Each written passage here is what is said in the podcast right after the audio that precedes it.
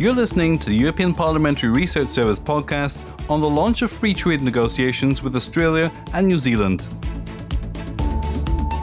Talks on a free trade agreement between the EU and Australia and New Zealand could start very soon if the Council gives the Commission's proposal the green light.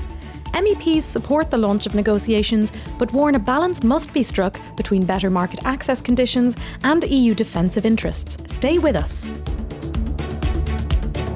The EU and the two countries are already good trading partners. The EU28 are Australia's sixth largest export destination for agricultural products. And in 2016, the EU was New Zealand's third largest goods export market but commercial relations are about to move up a gear. Yes, they are. In September 2017, the Commission recommended to start negotiations with both countries to conclude two separate free trade agreements. Details of trade negotiations are usually kept highly secret, but this time it seems the Commission is taking the calls for more transparency seriously and has presented the draft negotiating mandates before the launch of negotiations. So, what do the draft mandates say? Well, the Commission proposes to focus exclusively on trade and foreign direct investment related areas, leaving investment protection and dispute resolution mechanisms out of the scope.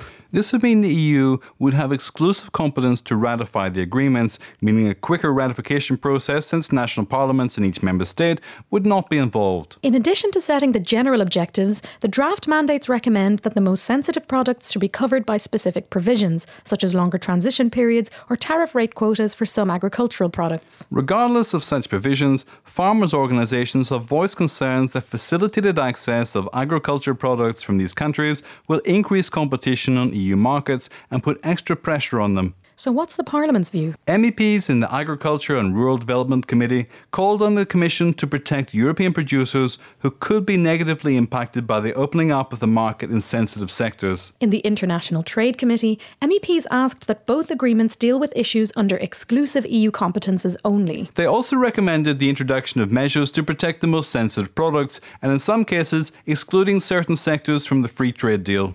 Their views will be debated in plenary next week in Strasbourg. You're listening to the European Parliamentary Research Service podcasts.